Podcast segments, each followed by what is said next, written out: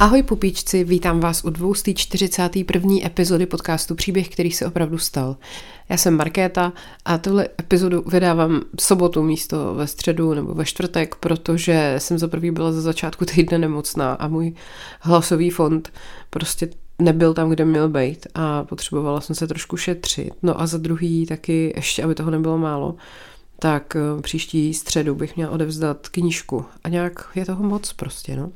A musím říct, že teda v únoru si moc neodpočinu, protože přijde premiéra uh, divadla, co jsem napsala, všechno se to nějak jako sešlo, ačkoliv jsem to psala už před čtyřma rokama, tak prostě teď bude premiéra a, a další věci, tak uh, je to takový náročný do tohoto stěhování, že ono prostě blázinec, už se těším, až zase budu mít trochu zpátky svůj život. Nicméně to vás asi tolik nezajímá. Vás zajímá, o čem vám dneska budu vyprávět. A nebude to asi tak překvapivý téma, protože teď v uplynulém týdnu vlastně bylo výročí, já nevím jestli, já vždycky slovo výročí mm, spojený spíš s něčím jako pozitivním, nevím proč, ale přijde vlastně divný říkat výročí úmrtí Lenina, protože to zní jako kdyby to bylo dobrý, nebo kdyby jsme chtěli slavit, že je to přesně 100 let od doby, kdy umřel. Takhle můžeme slavit, že umřel, to jako rozhodně jo, ale no to je jedno, to je asi jenom takový jako můj, jako problém.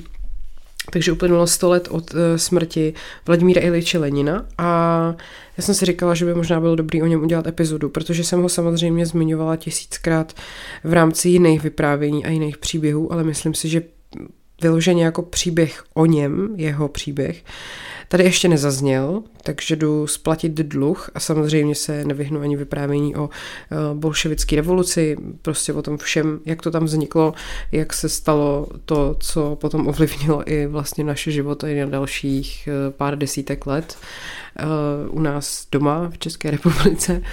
A taky potom samozřejmě nebude chybět ani um, vyprávění o jeho mrtvole v mauzoleu, kterou už jsem taky určitě probírala, to si jako pamatuju, ale mně přijde, že to je tak bizarní záležitost, že se to jako nevomrzí. Takže, a navíc jsou k tomu furt jako nový aktualizace, protože ono tam to tělo pořád leží a furt se jako vedou spory o to, jestli by tam dál mělo ležet, ačkoliv už opravdu to není jako v dobrém stavu.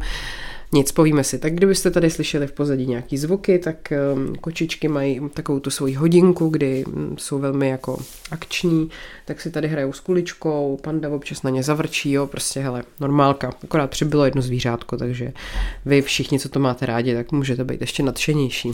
Vrhneme se na to.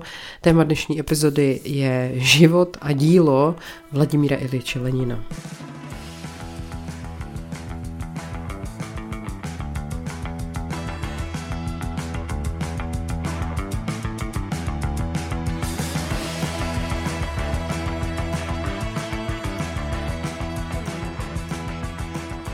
Já nejdřív eh, schrnu ten jeho život, mm, nějak, ne úplně stručně, ale abyste jako měli představu, co teda všechno ten člověk zvládnul. A potom uh, jsem našla takový různý jako body, možná spíš jako až takový jako, no ne filozofice, nevím to přehánět zase, ale je to takový jako zamyšlení nad uh, různýma částmi života vlastně, jak docílil toho, kam se dostal a podobně. A na závěr si teda dáme uh, to mauzoleum. Takže Vladimír Ilič Lenin založil ruskou komunistickou stranu, vedl bolševickou revoluci a byl architektem sovětského státu. Byl i posmrtným zdrojem takzvaného leninismu, což je doktrína, kterou vlastně Leninovi následovníci kodifikovali a spojili ještě s dílama Karla Marxe. Vzniknul z toho marxismus, leninismus a to vlastně se stalo tím jakoby komunistickým světonázorem. Lenin je taky považovaný právě za největšího revolučního vůdce a myslitele od dob Marxe, jako jima je považovaný, jako ne, že obecně. Mm. Vladimír Ilič Lenin je teda obecně považovaný za asi jednu, jednoho z nejvlivnějších a nejkontroverznějších politiků 20. století. Eh, protože zosnoval právě v roce 1917 tu bolševickou revoluci v Rusku a potom se ujal funkce prvního vůdce nově vzniklého svazu sovětských socialistických republik. Eh, prostě ať chceme nebo ne, ten člověk je velmi důležitý. Narodil se 22. dubna 1870 v ruském Simbirsku, který byl samozřejmě později na jeho počest přejmenován na Uljanovsk. A pokud vám to stále nedává smysl, tak je to proto, že on se narodil jako Vladimír Ilič Ulyanov. Jo? Eh, v roce 1901 potom přijal příjmení Lenin, když eh, vykonával nějakou stranickou činnost, která byla, řekněme, taková undergroundová. Jeho rodina byla velmi vzdělaná a on byl třetí ze šesti dětí a měl jako vlastně hezký dětství. Měl blízko k rodičům i k sourozencům. Nebylo to mm, žádný jako dětství budoucího vraha, psychopata, diktátora. Jo, nic prostě tomu jako nenaznačovalo. Ústřední součástí jeho dětství byla škola. Vlastně jeho rodiče, protože právě byli oba vzdělaný a velmi jako kulturně založený, tak se v hlav, jako snažili v těch svých dětech a hlavně ve Vladimírovi vyvolat vášeň pro učení. On byl náruživý čtenář a na střední škole skončil jakože na prvním místě, co se týká prospěchu a měl zvláštní nadání pro latinu a řečtinu. Nicméně eh, všechno nebylo úplně jako snadný, ani pro něj, ani pro jeho rodinu. Eh, jeho život eh, si myslím, nebo já si to myslím, všichni si to myslí, formovaly hlavně dvě situace. Ta první přišla, když byl ještě malý chlapec a jeho otci, který byl školní inspektor, vlastně hrozil předčasný odchod do důchodu kvůli vládě, která tehdy, tehdy byla, tak řekněme, nervózní z vlivu veřejných škol na ruskou společnost. Jo? Prostě se poprvé jako malý Lenin, mladý Lenin setkal s nějakou mm, politikou v té době a vlivem politiky vlastně i na jeho vlastní život. Potom druhá a mnohem jako tragičtější situace se odehrála v roce 1887, kdy vlastně Leninův starší bratr Alexandr, v té době to byl student univerzity, byl zatčený a popravený za účast ve skupině, která plánovala atentát na císaře Alexandra III.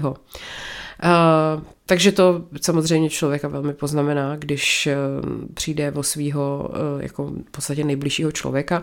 Potom vlastně Lenin se musel stát hlavou rodiny po té, co zemřel i jeho otec. To zapojení toho jeho bratra Alexandra hm, do té opoziční politiky nebylo navíc v té Leninově rodině teda ojedinělý případ. Vlastně ve skutečnosti všichni ty Leninovi sourozenci se do nějaký míry na těch revolučních aktivitách podíleli. V roce bratrovy popravy se Lenin zapsal na Kazaňskou univerzitu, že bude studovat práva, ale ten jeho pobyt tam byl poruš, pardon, přerušený, protože byl během prvního semestru vyloučený za to, že se účastnil studentské demonstrace. Vyhostili ho na dědečkův statek ve vesnici Kokuškino a tam se usadil uh, u svojí sestry Anny. Tý zas pro změnu policie nařídila bydlet tam v důsledku toho, že ona sama koná nějakou prostě podezřelou činnost. No a tam se potom eh, Lenin ponořil do, řekněme, radikální literatury, včetně románu, který se jmenuje Co je třeba udělat, od Nikolaje Černyševského, uh, který vypráví příběh postavy, která se jmenuje Rachmetov, uh, který právě v sobě nese takovou tu oddanost té revoluci. Jo? Eh, Lenin samozřejmě taky nasával díla Karla Marxe, což byl německý filozof, jehož slavná kniha, kterou určitě znáte, Das Kapital, měla na jeho myšlení jako velký vliv. No a potom teda asi nikoho nepřekvapí, že v lednu 1889 se Lenin prohlásil za marxistu. Nakonec potom získal i právnický titul a školu dokončil v roce 1892. A přestěhoval se do města Samara, výborný název, a tam eh, jeho klientelu, jako jeho právnické praxe, tvořili hlavně ruský rolníci. On vlastně um, jako tím, jak pracoval pro ně a viděl, jak oni bojují proti tomu třídně zaujatému právnímu systému, když to viděl, jeho to jenom jako utvrdilo v tom jeho přesvědčení, v tom marxismu. Jo?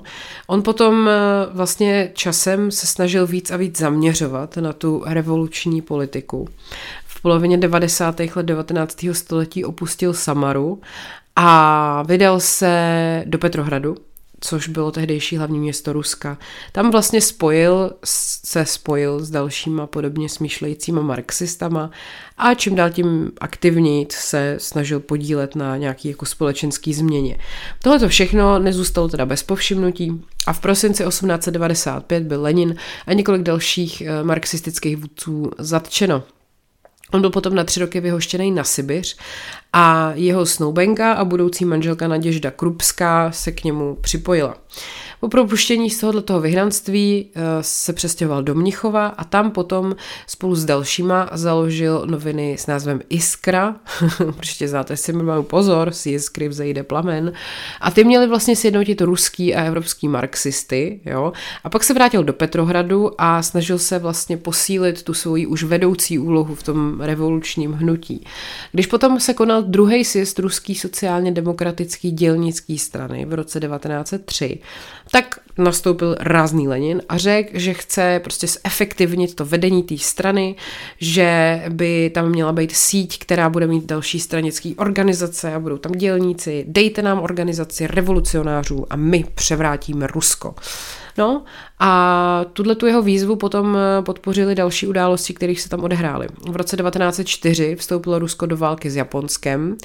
Uh, to je ta slavná rusko-japonská válka, která nedopadla úplně dobře.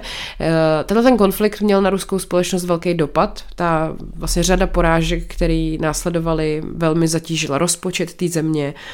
A vlastně lidi jako ze všech společenských vrstev začali být nespokojení s tím, jak to v té zemi funguje a volali po různých reformách.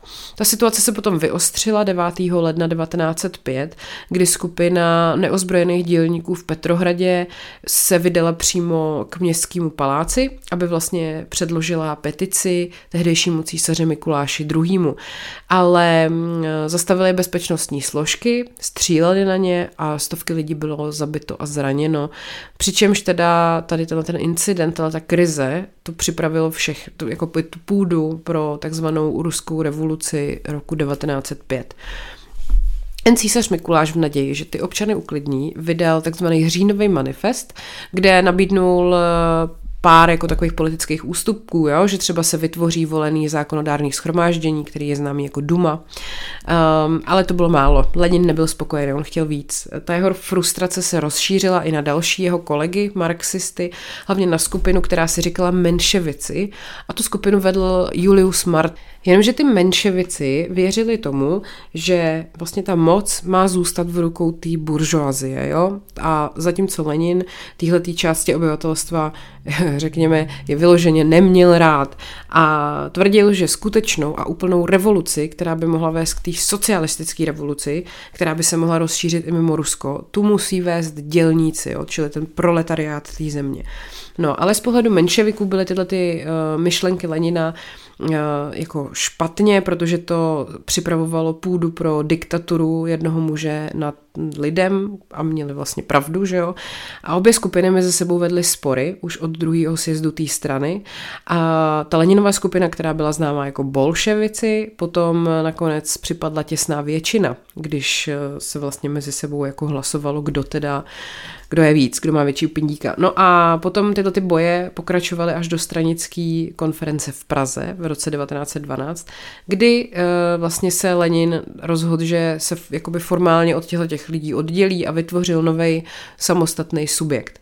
Během první světové války Lenin potom odešel opět do exilu, tentokrát do Švýcarska a zase se soustředil na tu svoji revoluci. Napsal v tom období knihu, která se jmenuje Imperialismus, nejvyšší stádium kapitalismu a vlastně v té tvrdil, že válka je přirozeným důsledkem mezinárodního kapitalismu, že prostě kdyby neexistoval kapitalismus, nejsou války, blá, blá, taková ta pohádka.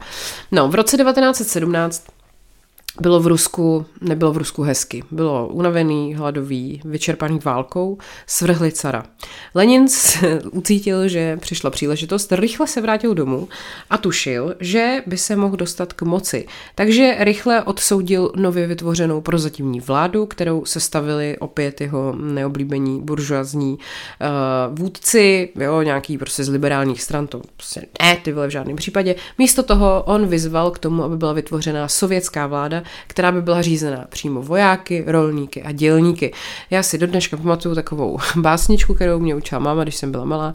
Lenin vyhnal z Ruska cara, Lenin vyhnal boháče, teď se o stát rolník stará, dělník peče koláče. A mně přijde, že v těch čtyřech verších je vlastně úplně všechno. Možná bych vám to mohla místo té epizody tady třikrát odrecitovat a bylo by to stejný. Nevadí.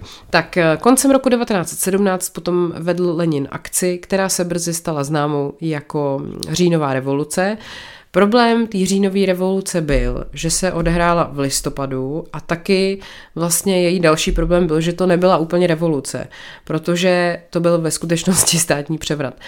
Eh, následovaly tři roky občanské války. Eh, sovětská vláda, která vedla, kterou pardon, která byla vedená Leninem, čelila jako šíleným překážkám, ty protisovětské síly, ve kterých eh, v jejich čele stály různý bývalí carský generálové, admirálové, bojovali za svržení tohohle toho režimu a pomáhali jim jejich spojenci z první světové války, který dodávali třeba peníze a vojáky, ale Lenin eh, byl velmi jako bezohledný, zahájil takzvaný rudej teror, což byla taková krutá kampaň, kterou vlastně likvidoval opozici i mezi civilním obyvatelstvem. Já jsem o tom konci ruské carské rodiny už mluvila několikrát, ale tak si to ještě pojďme jednou rychle schrnout, kdyby náhodou přece jenom někdo neměl úplně souvis. Uh, Mikuláš II. Alexandrovič, civilním jménem Nikolaj Romanov, uh, byl vlastně teda posledním ruským carem, který byl v březnu 1917 přinucený k abdikaci a potom v průběhu té občanské války byl i s celou svojí nejbližší rodinou zavražděný bolševikama v Jekaterinburgu. No a jak to tehdy teda uh, bylo? Jak už jsem říkala, 8. března 1917 nejdřív vyšlo do ulic v Petrohradě asi 90 tisíc žen. Následujícího dne se ty demonstrace rozšířily a přerostly v únorovou revoluci. Ty ženy tam vyšly, protože byl jako Mezinárodní den žen, jenom jako, že chápete. K demonstracím se potom připojilo i vojsko, tudíž vláda byla nucená rezignovat a jak potom jsem říkala, byla sestavená ta prozatímní vláda, kterou teda Lenin taky jako odmítal nějak uznávat. No a když potom 15. března car abdikoval a předal korunu svým bratrovi Michailovi, tak ten rezignoval už následujícího dne. A ten vlastně ani navíc neurčil svého nástupce, tudíž ta dynastie těch Romanovců vlastně oficiálně skončila. Ta carská rodina potom byla deportovaná na Sibiř, eh, rok 1917 strávili v Tobolsku a tam je vlastně i zastihla ta říjnová bolševická revoluce, která se odehrála v listopadu a nebyla to revoluce. No, bohužel potom teda v dubnu a květnu následujícího roku ty bolševici tu carskou rodinu odvezli do Jekaterinburgu a nakonec eh, vlastně bydleli v um, Ipatějově domě, kde 17. července 1918 přijelo popravčí komando, odvedli je do suterénu a tam vlastně celou rodinu zastřelili.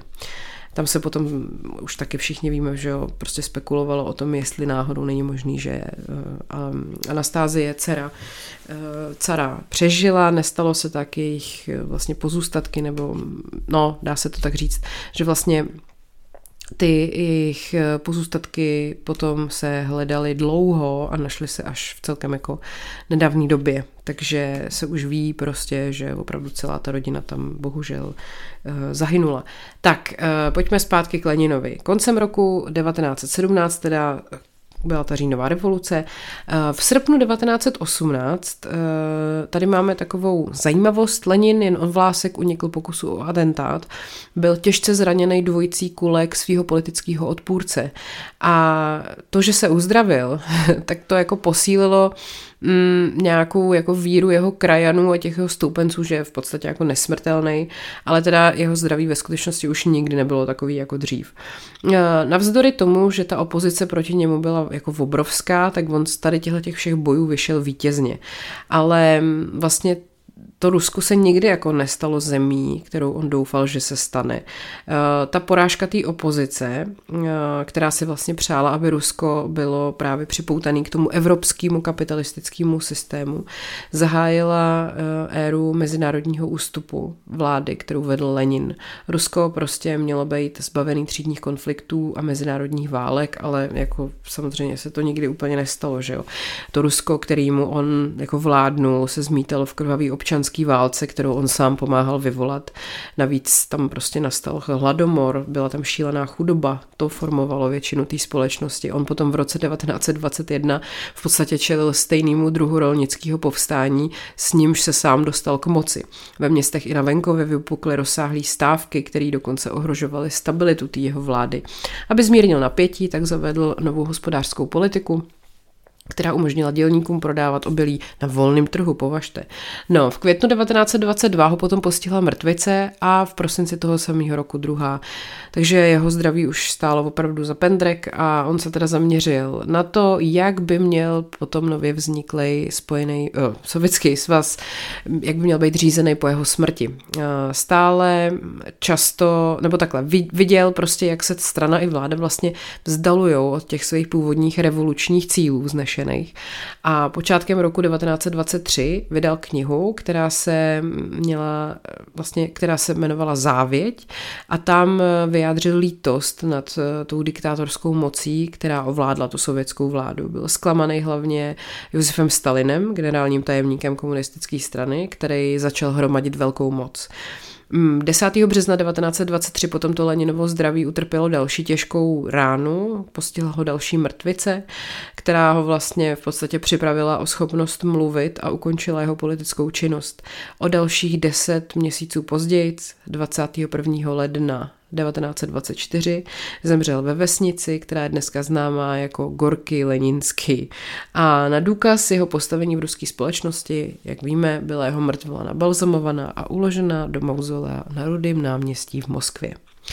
Tak, marxistický myslitelé věří, že hlavní události dějin nebyly řízený jako činama jednotlivých mužů a žen, ale silnýma, rozsáhlejma ekonomickýma, politickýma silama. Jo? Přičemž teda nic neodporuje téhle teorii tak moc jako život a kariéra Vladimíra Iliče Lenina, vlastně chlápka, který vedl první komunistickou revoluci a vytvořil první marxistický stát. Kdyby Lenin vlastně před stolety, nebo před víc než stolety nebyl v Petrohradě, dneska teda Petrohradě, tak by nebyla v Rusku komunistická revoluce, v podstatě určitě by neexistoval sovětský svaz a velmi pravděpodobně by se nerozvinula studená válka válka tak, jak se rozvíjela po celý 20. století, jako vlastně takový ideologický střed nějakých dvou civilizací, které měly úplně jako alternativní pohledy na svět.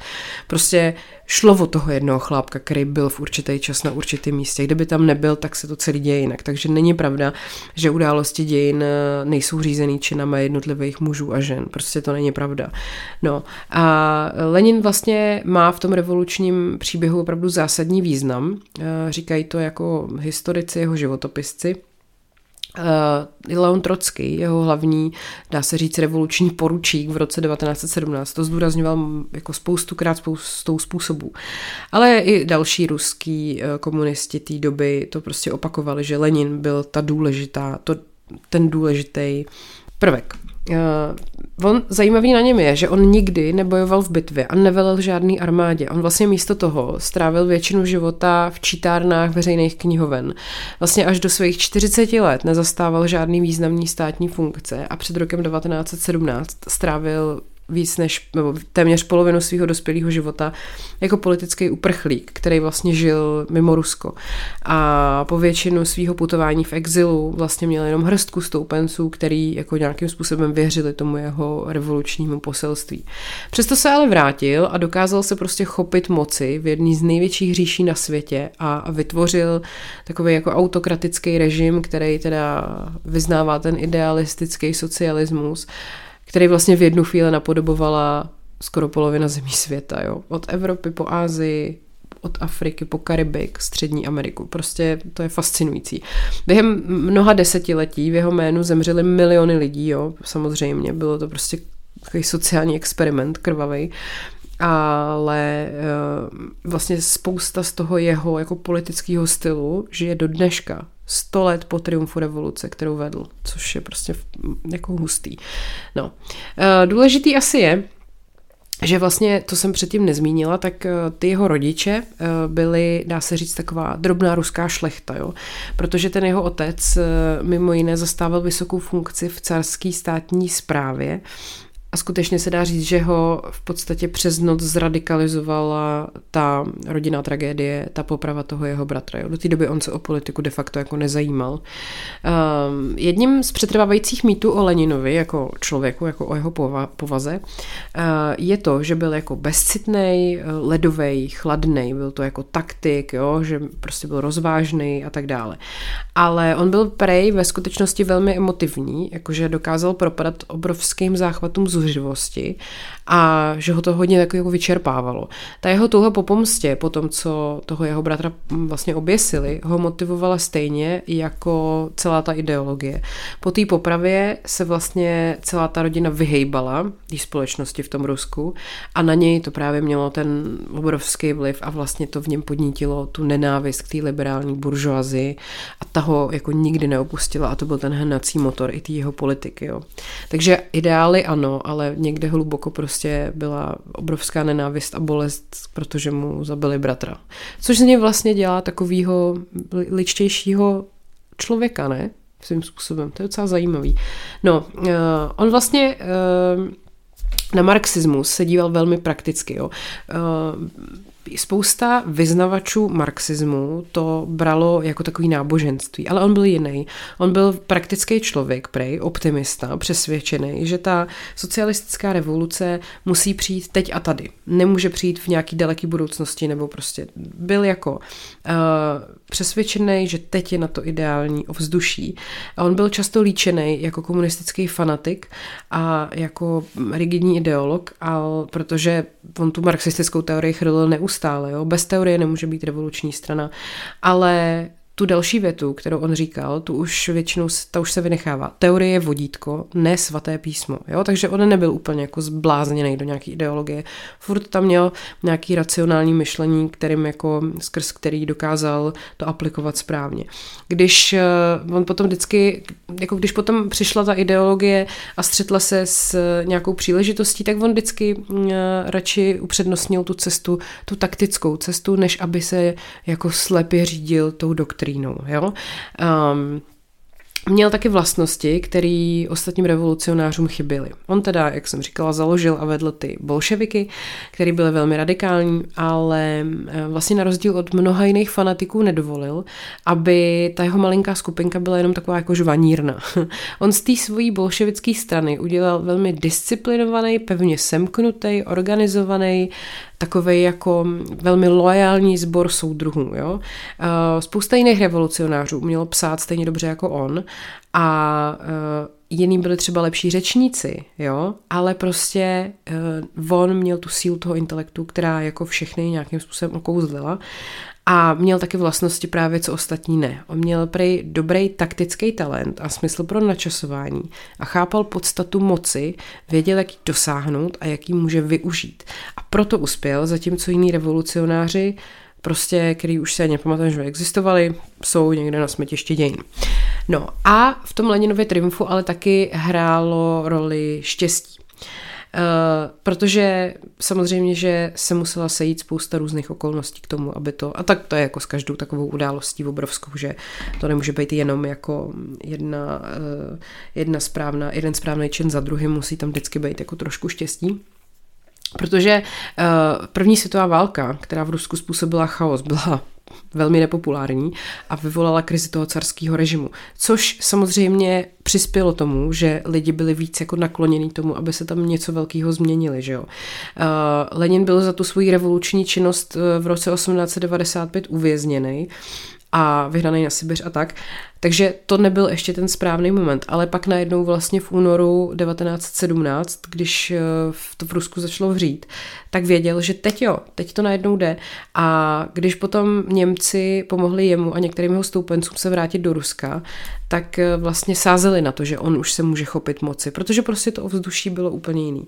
A on právě na tohle to jako chytře navázal, vedl kampaň proti válce a slíbil ruským rolníkům půdu, spousta nových dělnických práv a taky to, že budou vlastně elitou, když jemu se to podaří. A že ty bankéři, který na válce vydělali, ty budou uvězněný a majetek bohatých, což jsou nepřátelé lidu, tak ten bude zabavený. Jo, byl to prostě taktik a ta prozatímní vláda, která převzala moc po carovi, se prostě mu v tomhle tom nemohla rovnat. Všimněte si takový ty populistický hesla, jak to prostě fungovalo. Bohatý jsou zlí, vy chudý prostě dostanete mnohem větší jako moc a prostor a víc peněz a všeho a kdo, kdokoliv má peníze, tak ten uh, za to bude pikat vlastně. No. Tak a Lenin potom vlastně převzal tu státní moc převratem, že jo, ale takže nešlo o demokratický proces, ale tak zase car taky nebyl demokrat, takže oni se neměli úplně co vyčítat. Ale tam šlo o to, že i když už tu moc jako měl, tak on si ji musel udržet. A on prostě musel pořád dokola přesvědčovat, hecovat a šikanovat ty své neochotní bolševiky, aby se té vlády ujali, i když spousta těch soudruhů vlastně bylo proti, jo? ale nakonec se teda vzpamatovali. Což právě potvrzuje ty slova toho Trockýho, což byl vlastně původně jeden od, jako, jako jeho odpůrce, který tvrdil, že opravdu kdyby Lenin prostě v roce 1917 nebyl v Petrohradě, tak k žádnému bolševickému převratu by nedošlo. No, um, tak a koukám dál.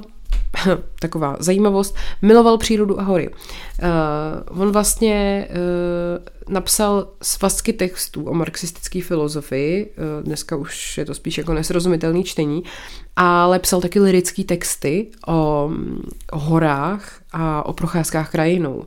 A vlastně jedním z důvodů, proč během svého exilu z Ruska zůstal tak dlouho ve Švýcarsku, byly Alpy. Uh, taky žil dva roky v Londýně a dost si ho oblíbil, ale tam prostě bylo málo kopců, takže nebyl tak šťastný. Kromě toho miloval taky lov, střelbu a rybaření a dokázal určit stovky druhů rostlin. Jeho poznámky o přírodě a dopisy rodině odhalují takový jeho jiný stránky, který by asi leckoho překvapili, nebo překvapili by lidi, kteří si ho právě představují jako toho odtažitýho, bezcitného uh, diktátora.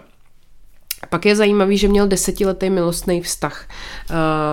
Měl ho s okouzlující, inteligentní a krásnou ženou Inesou Armandovou, která, byla, která se stala blízkou přítelkyní jeho manželky. Byly prostě taková trojka. Byl to vzácný příklad milostného trojuhelníku, kdy se prej jako všichni tři nějak jako měli rádi, chovali civilizovaně. Eh, jediný případ, kdy se Lenin na veřejnosti viditelně zhroutil, byl právě potom eh, Arma, jako pohřeb Inesy Armandový v roce 1920. Bylo to teda tři a půl roku před jeho vlastním pohřbem a po té smrti té Inesy se Naděžda Krupská, sama bezdětná, v podstatě stala opatrovnicí dětí té Inesy. Ale přičemž teda žádný z těch dětí nebylo Leninovo, aby to nebylo tak jako jednoduchý. No, uh, on se taky považoval za idealistu.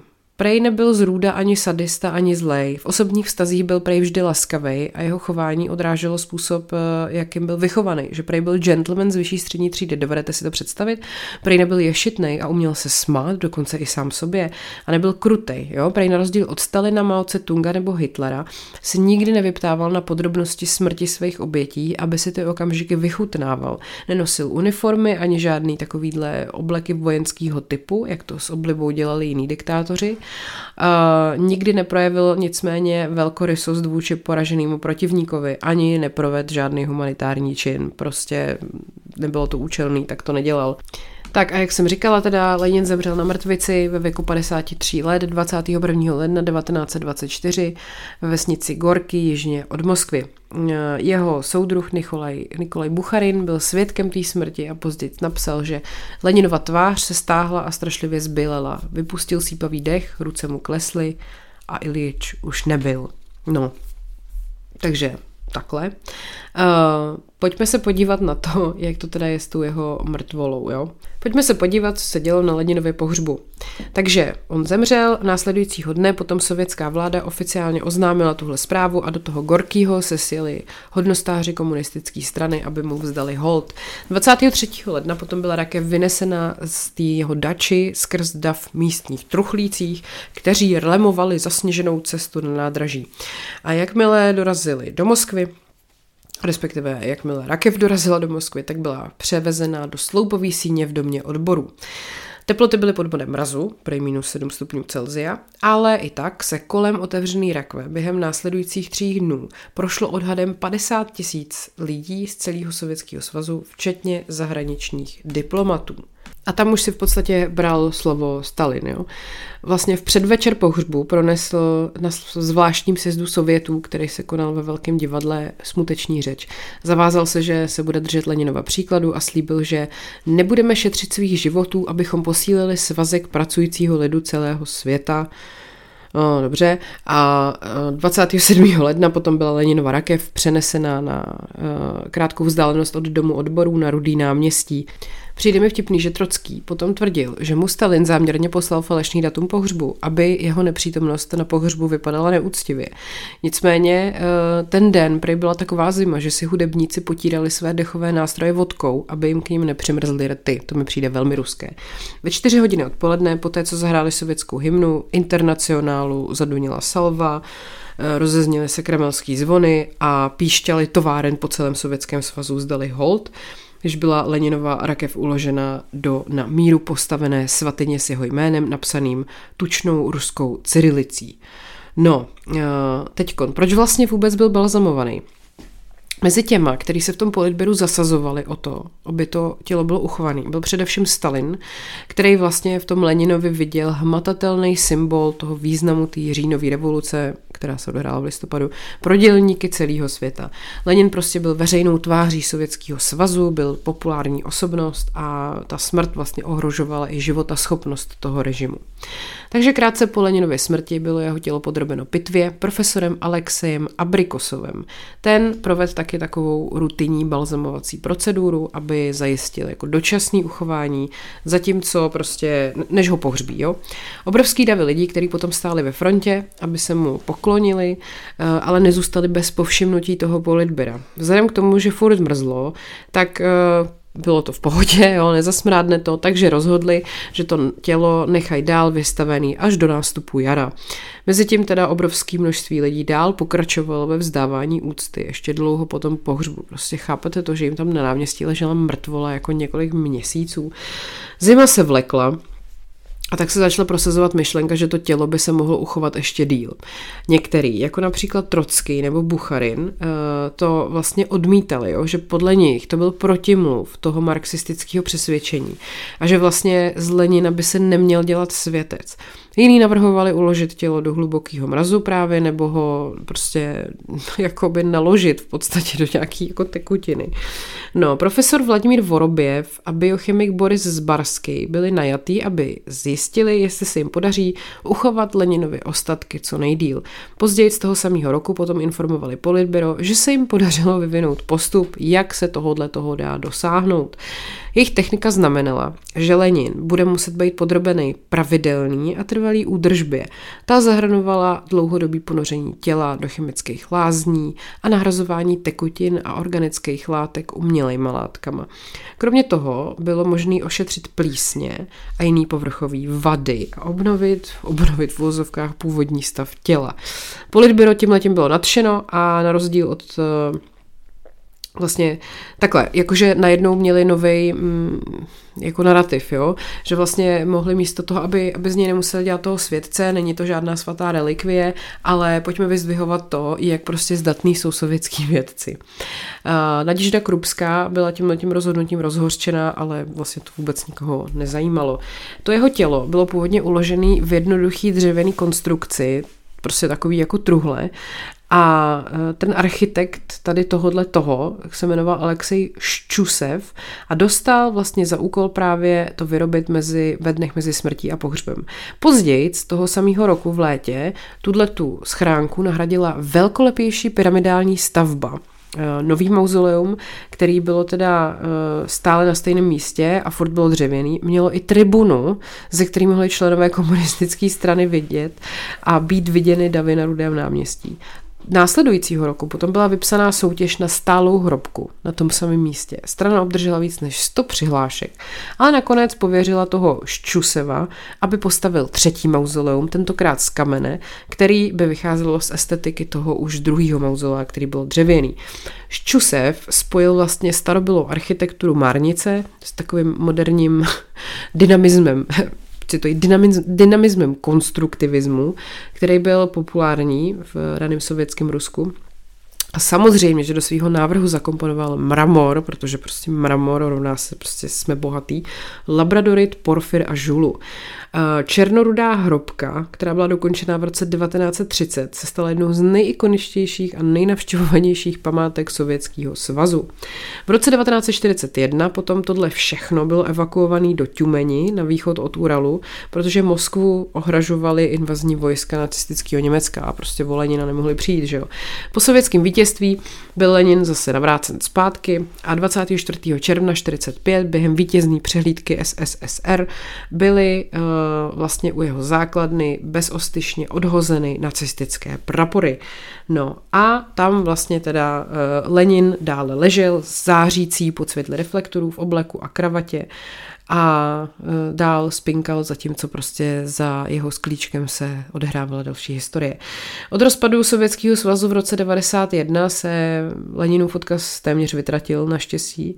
Spousta světových komunistických stran, který se k té ideologii hlásilo, upadlo v zapomnění, zaplať pámbu. V roce 2017 se z té výročí únorový a říjnový revoluce v Ruské federaci setkalo jen jako s docela malýma fanfárama, ku podivu. Přesto teda samozřejmě ty dopady této revoluce a toho dědictví Lenina měly na většinu 20. století jako obrovský dopad. Že? Zajímavý taky je, že eh, Leninovo mauzoleum se stalo za ty roky několikrát terčem eh, jako pokusu o nějaký atentát. Došlo teda k četným pokusům o nějaký jako znesvěcení. Ten skleněný sarkofág byl několikrát rozbitý různýma útočníkama a dokonce tam proběhly i dva výbuchy v letech 1967 a 73, který i zabili a zranili kolem jdoucí. Ale Lenin přežil. Mrtvej Lenin přežil.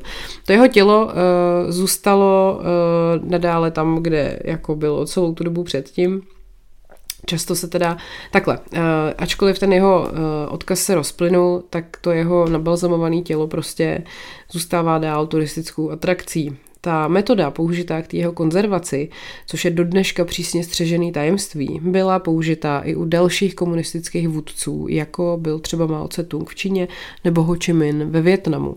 Často se objevují výzvy, aby byl Lenin řádně pohřbený Eh, to mauzoleum už je taková docela dostrapná relikvie a už během národních akcí na Rudém náměstí často bývá ukrytý za různýma kulisama, ale vlastně ten proces kon- konzervace dneska už 100 let starý mrtvoly jako pokračuje a zůstává v historii skutečně ojedinělej.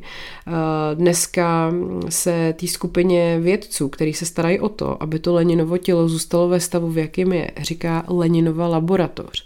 Tyhle ty vědci navštěvují to jeho mauzoleum každých několik dní. Kontrolují, jestli je osvětlení, v pořádku, jestli je tam ta teplota, která je pečlivě vypočítaná, pořád ideální. Každých 18 měsíců je tělo převezený do speciálního zařízení pod tím mauzolem a znovu balzamovaný. Tam se nějak omyje v balzamovací tekutině a vstříkne se do něj potřebná směs chemikálí. E, přestože ta mrtvola je téměř dokonale zachovalá, tak už v ní nezůstaly žádný vnitřní orgány. Jeho kostra, svaly, kůže a některé pojivové tkáně zůstaly zachovaný, ale orgány byly odstraněny už krátce po jeho smrti. Jeho mozek byl převezený do neurologického centra Ruské akademie věd, kde ho samozřejmě mnohokrát zkoumali, aby zjistili, kde se vzaly ty jeho mimořádné schopnosti. No, vědci z Leninovy laboratoře se taky starají o to, aby to tělo dál vypadalo přirozeně, takže dbají na to, aby klouby fungovaly a byly umístěny přirozeným způsobem. Taky sledují stav kůže a pravidelně nahrazují rozpadající se tkáň umělým materiálem. Kromě tohohle toho všeho eh, se vlastně vytváří i další různé experimentální postupy, které by na té mrtvole mohly být použitý. A ty se samozřejmě nejdřív nacvičují na experimentálních objektech, vážení přátelé, což jsou neidentifikované těla uchovávané v laboratoři, eh, protože samozřejmě Leninovou mrtvolu nikdo poškodit nechce. No, uh, jak jsem říkala, ten úspěch té konverzace, konverzace, konzervace toho těla ved k tomu, že tady to jako know-how vlastně potom prodali dál dalším VIP diktátorům, uh, ať už to teda byl ten Ho Chi Minh, nebo Kim Ir-sen, Kim Jong-il, nebo třeba i bulharský vůdce Georgi Dimitrov. A vlastně i takhle nabalzamovali Stalina, který jeho tělo leželo vedle Lenina v letech 1953 až 61. No a jak jsem teda říkala, tak bohužel, nebo já nevím, jestli bohužel, se prostě neví, jaký je přesný tajný recept. Je to podobný, jako že neznáme tajný recept na Coca-Colu, na, aha, neznáme tajný recept na Coca-Colu, tak neznáme ani tajný recept na eh, prostě koktejl, který píchají do Lenina, aby vydržel. A já nevím, no, jestli jestli je to něco, o co někdo vlastně ve skutečnosti stojí. Eh, zajímavý je, že eh, v roce 91 už vlastně ty noví demokratický vůdci po rozpadu Sovětského svazu pro poprvé jako zkoušeli navrhnout, že by se ten Lenin mohl pohřbít, ale jak vidíte, je rok 2024 a stále se to nestalo. Jo. Takže Lenin je věčný, jakože doopravdy věčný a prostě bude tady díl než my, vážení přátelé. A to je příběh, který se opravdu stal. A příběh Vladimíra Iliče Lenina a mě k tomu napadá, že bych mohla udělat takový pokračování, že bych vám vyprávěla o Stalinovi a že bychom se tak jako postupně vlastně dostali k tomu, jak to v tom Rusku vypadá dneska. Že bychom si v tom udělali takový pořádek. Co si o tom myslíte? Napište mi do komentářů. Tak jo. Mějte se hezky, ať váš život příběh, který se opravdu stal.